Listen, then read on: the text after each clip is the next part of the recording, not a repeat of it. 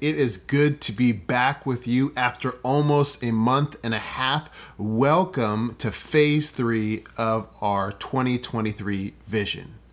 And if that makes absolutely no sense to you, let me explain.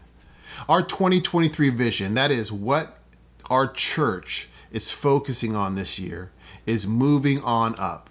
We believe that God is calling our church to grow up, to spiritually mature and this vision is built on a few things. Number one, this is what we believe God spoke to our leadership team. Number two, we are no longer a church plant hoping to survive. We're almost seven years old, and in my humble opinion, healthy and growing, and that changes things. We can stop thinking about surviving and we can start focusing on growing. By the way, that's what phase one was all about. It was about growing in Christ. And we want to grow because we believe God is calling our church to big things. And one way that we've said it this year is that God wants us to experience a harvest. Now, according to John chapter 4, Jesus defines the harvest as many people experiencing eternal life we believe that God wants our church to help our community love Jesus and experience his joyful salvation. But here's the thing about harvest. Proverbs 14 reminds us that without oxen, a stable stays clean, but you need a strong ox for a large harvest. Harvest require strong oxen. If you will, harvest require spiritually mature Christians. That's why we're focusing on this this year. But strong oxen, as you may assume, also have big poop. And the picture is when sinners get saved and they become spiritually mature while also inviting more sinners into the house of God, it can be a messy process but it's worth it. And phase two taught us this through the book of Jonah. But now it's time for phase three. By the way, if you don't remember, there are four phases, and phase four is going to be about heaven. I'm super excited about that. But in the meantime, phase three is about recalibration. Earlier this year, uh, I used basketball to help us understand this concept. And many of you know that I, I, coach rec basketball. And last season, there was a stretch in the season where my team, which had started off kind of blowing teams out, began making a lot of mistakes. And we went on a losing streak. We had solid players, yet we were losing games we shouldn't have. You see, the problem wasn't in, with the potential of uh, of the players; it was with their fundamentals. They weren't playing solid, fundamental basketball. They weren't doing the things necessary to win games. And so we had to recalibrate. We got to we had to get back to the basics.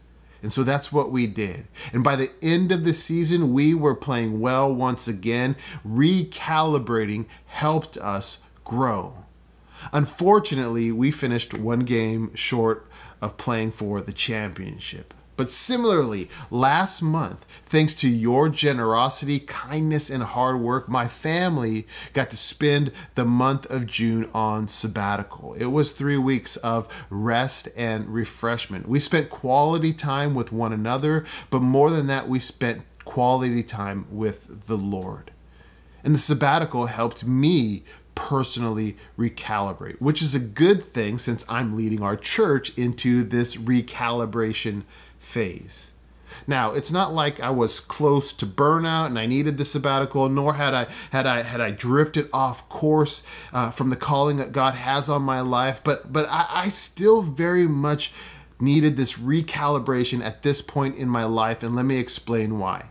Before I left on sabbatical, I was sharing a lot about how God is doing big things in our community, how our church has more than doubled over uh, the last year, how it's growing so much, and how I believe God wants us to continue to dream big. And now, after my sabbatical, I still believe these things are true. However, I heard the Lord speak gently to my soul about a few things that needed recalibration. And I want to share those things with you guys. And so the first thing was is that God has called me to humility. You know, sometimes I say that that one of my spiritual gifts is self-deprecation. You know, it's always been easy for me to make fun of myself. Honestly, when I think about myself, I, I don't think about anything special. And I don't say that for any type of pity. It's, it's just real, right or wrong. And because of this, I have rarely struggled with humility. However, at least recently, God's grace has allowed me to experience a certain measure of success. And success is a great place for sin to grow, especially pride. And whether or not anyone else noticed it, I realized and God showed me that there is pride in my life and that I need to get rid of it. I need to recalibrate. James 4 says, God opposes the proud and he gives grace to the humble. I need to remember my call to humility because God's grace is given to the humble, and I need God's grace more than anything else. Furthermore, Philippians 2 says, Do nothing from selfish ambition or conceit, but in humility count others more significant than yourselves. Let each of you look not only to his own interests, but also to the interests of others. Have this mind among yourselves, which is yours in Christ Jesus. I want to be humble because this verse reminds us that Jesus is humble. And the standard for spiritual growth, for spiritual maturity, is the Lord Jesus Christ. Now, the second thing that God spoke to me about was that God has called me to relationship. You know, I, I'm an introvert by nature, but I love being with people honestly, it exhausts me because I'm an introvert. But I know that I need to I need to be in relationship to flourish in this life. And I believe that God has called the River Church and me as the pastor to relationship.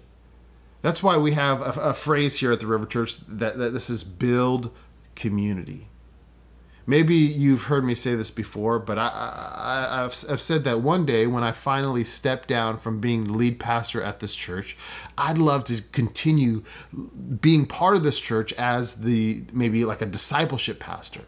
I feel like that that would be my sweet spot. Uh, I feel like that that would be my sweet spot to spend time in relationship with people and helping them follow Jesus with all of their hearts. Is uh, doing that. That's just who I am. It's how God has wired me as a person and as a pastor. But here's the thing: it's really hard for a lead pastor, which is the role that I currently serve in, to be relational. At least how I define it. When a church grows beyond 70 people. Now, if you don't know, we're, we're, we're, we're more than double that, maybe even triple that, considering all the people who call the River Church their home church. And I personally feel like our commitment as a church to relationship is something that makes our church special. And I love personally knowing families in our church. But over the last year, that's changed and, and I've had less opportunities to be relational with all the things that are, are, are on my plate as our church grows. And maybe you've noticed that. And if you have noticed that and if you felt that, I, I apologize. That's not my heart, that's not my intention. But as we grow, it's gotten harder for me to know everyone. You know, there there's some of you, honestly, that that I I don't know your name or I can't remember your name. And that really bothers me. It makes me sick because it goes against who I believe God has called me to be as a pastor. But I also know that that's kind of a normal reality of, of, of, of what happens when a church begins to grow past a certain size. However, I am determined not to discard this calling to relational living just because numerical growth makes relationship difficult. And during my sabbatical, God reminded and re-emphasized this to me. He, he, basically he told me, I've called you to relationship, and that can't change.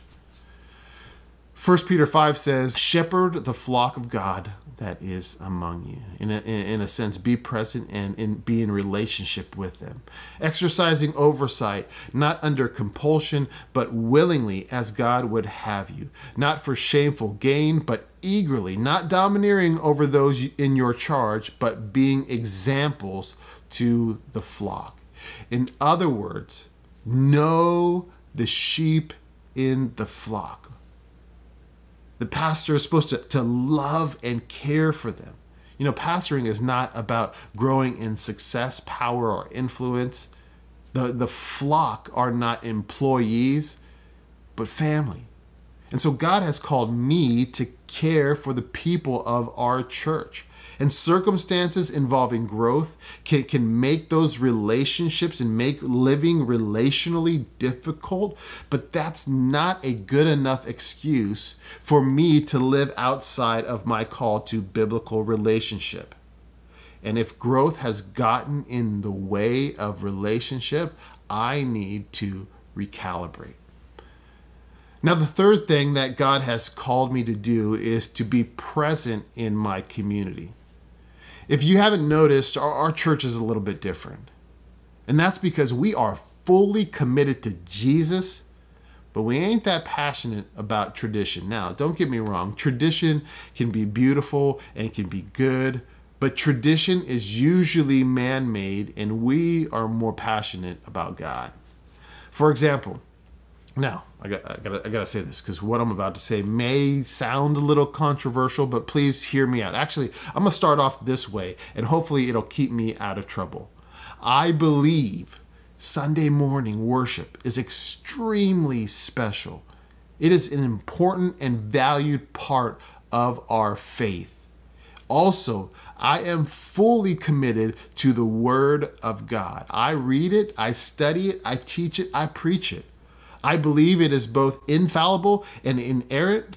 It, I believe that it's living and active, it's eternally relevant and able to speak into every situation. And I believe that it is the truth that sets us free.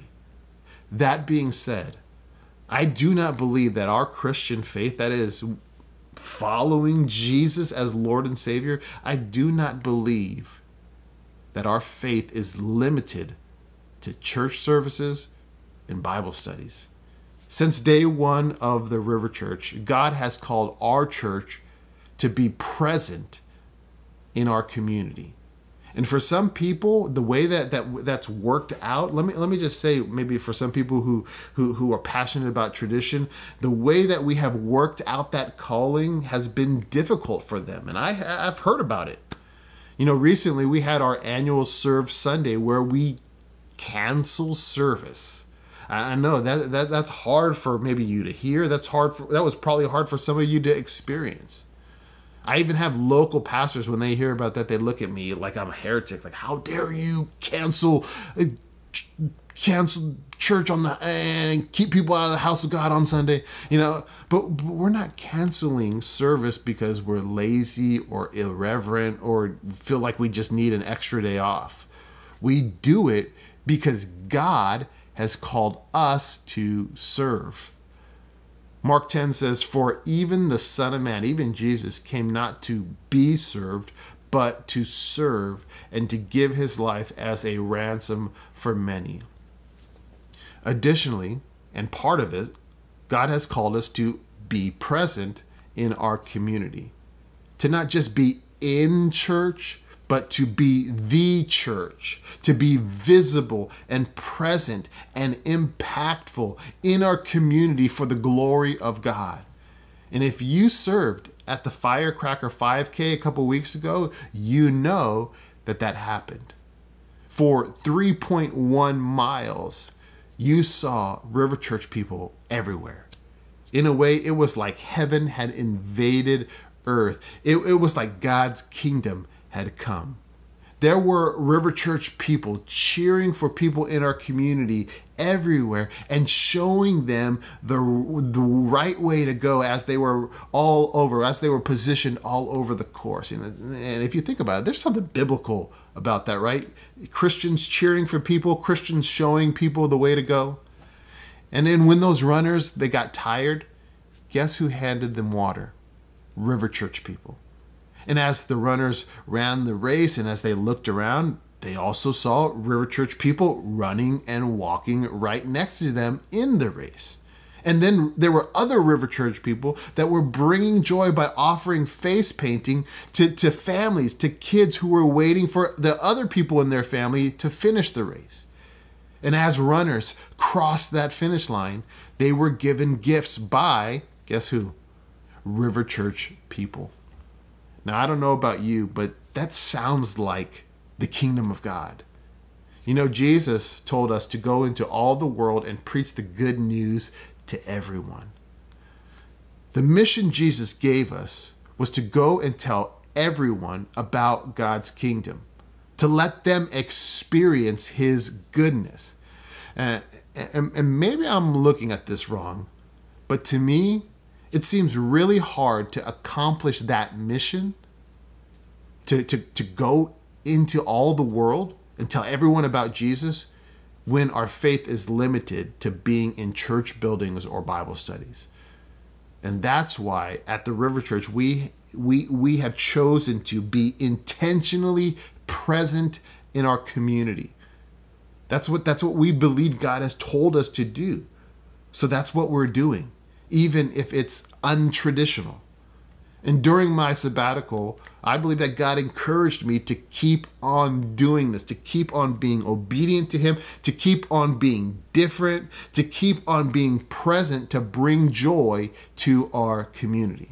Now, to be clear, again, I love my church. I, I actually uh, on Serve Sunday, most of the River Church people who were serving had a shirt on that says that. I, I love being in church. I love being in life group where we study the Bible. I love being around other Christians. I love seeing our church grow. I love seeing God's house full on Sunday.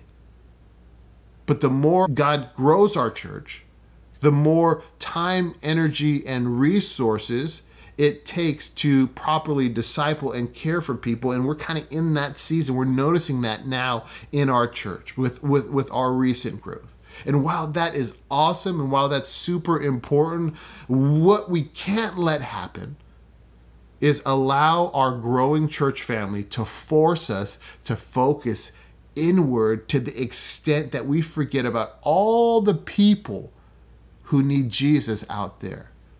Now, I don't think that we're guilty of that, but it is something that we can easily slide into, which is why I believe God reminded me to recalibrate in this area, to remember the basics, the foundation, the original mission that Jesus has given us.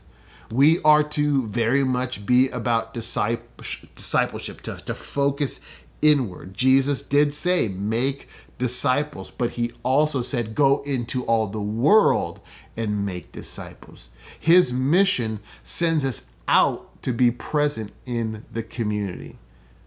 And so it's, it's things like this, things that, that I learned on, on my sabbatical, that phase three is going to speak to not just me, but all of us about if we are to spiritually mature as a church family, we're going to need to recalibrate to make sure that we are caring about the things that God cares about. And so let me just give you a quick outline, a quick preview of what phase three will be like. And so first off, actually next week, we have a missionary who's doing some, some amazing work in Kenya coming to share with us. And it's going to be a great way to remind us of God's command to go into all the world and make disciples. And following that, at the request of many of you, we are going to spend three weeks talking about how to discover and pursue God's dream for our lives. And I'm going to talk more about that in just a moment. But after that, we are going to spend time in the book of Acts. Now, if you're unfamiliar with that book, it comes right after the Gospels. That is the stories of Jesus Matthew, Mark, Luke, and John. And it's the story of the early church.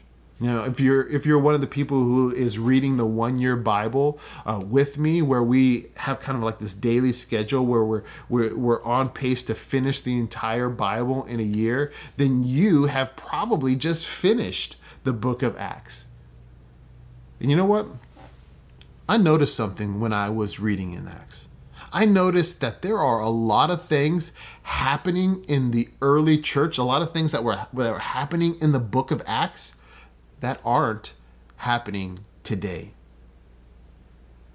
And that just makes me think that's not right. And we need to recalibrate. And so, what better place to recalibrate than to study the book of Acts? Finally, to finish phase three, we're going to talk about the gifts of the Spirit in order for us to spiritually mature, it's going to be necessary that we know how the Holy Spirit has empowered His church. We need to understand how He gifts us and how He calls us, and how these gifts and callings are designed to further God's kingdom. Because theologian A.W. Tozer once said this He said, If the Holy Spirit was withdrawn from the church today, 95% of what we do would go on and no one would know the difference. If the Holy Spirit had been withdrawn from the New Testament church, that is the church that we find in Acts, 95% of what they did would stop and everyone would know the difference. Ouch.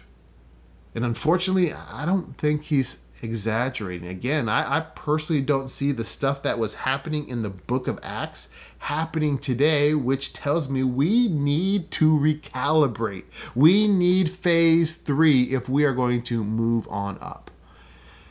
And so let me begin to close by talking a little bit about the three weeks that we are going to spend learning to discover and pursue God's dream for our lives, something that I shared about right before I left for sabbatical.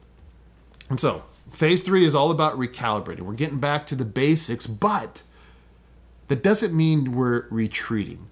We may need to go back and rebuild some things in our lives, but that's only so that we can move forward and dream bigger, so that we can walk with the one who is able to do far more abundantly than all that we ask or think, according to the power at work within us. You know, when I coached my basketball team on fundamental basketball, when I brought them back to the basics, it wasn't so that they would start to play boring, it was so that they'd be, be, be playing better.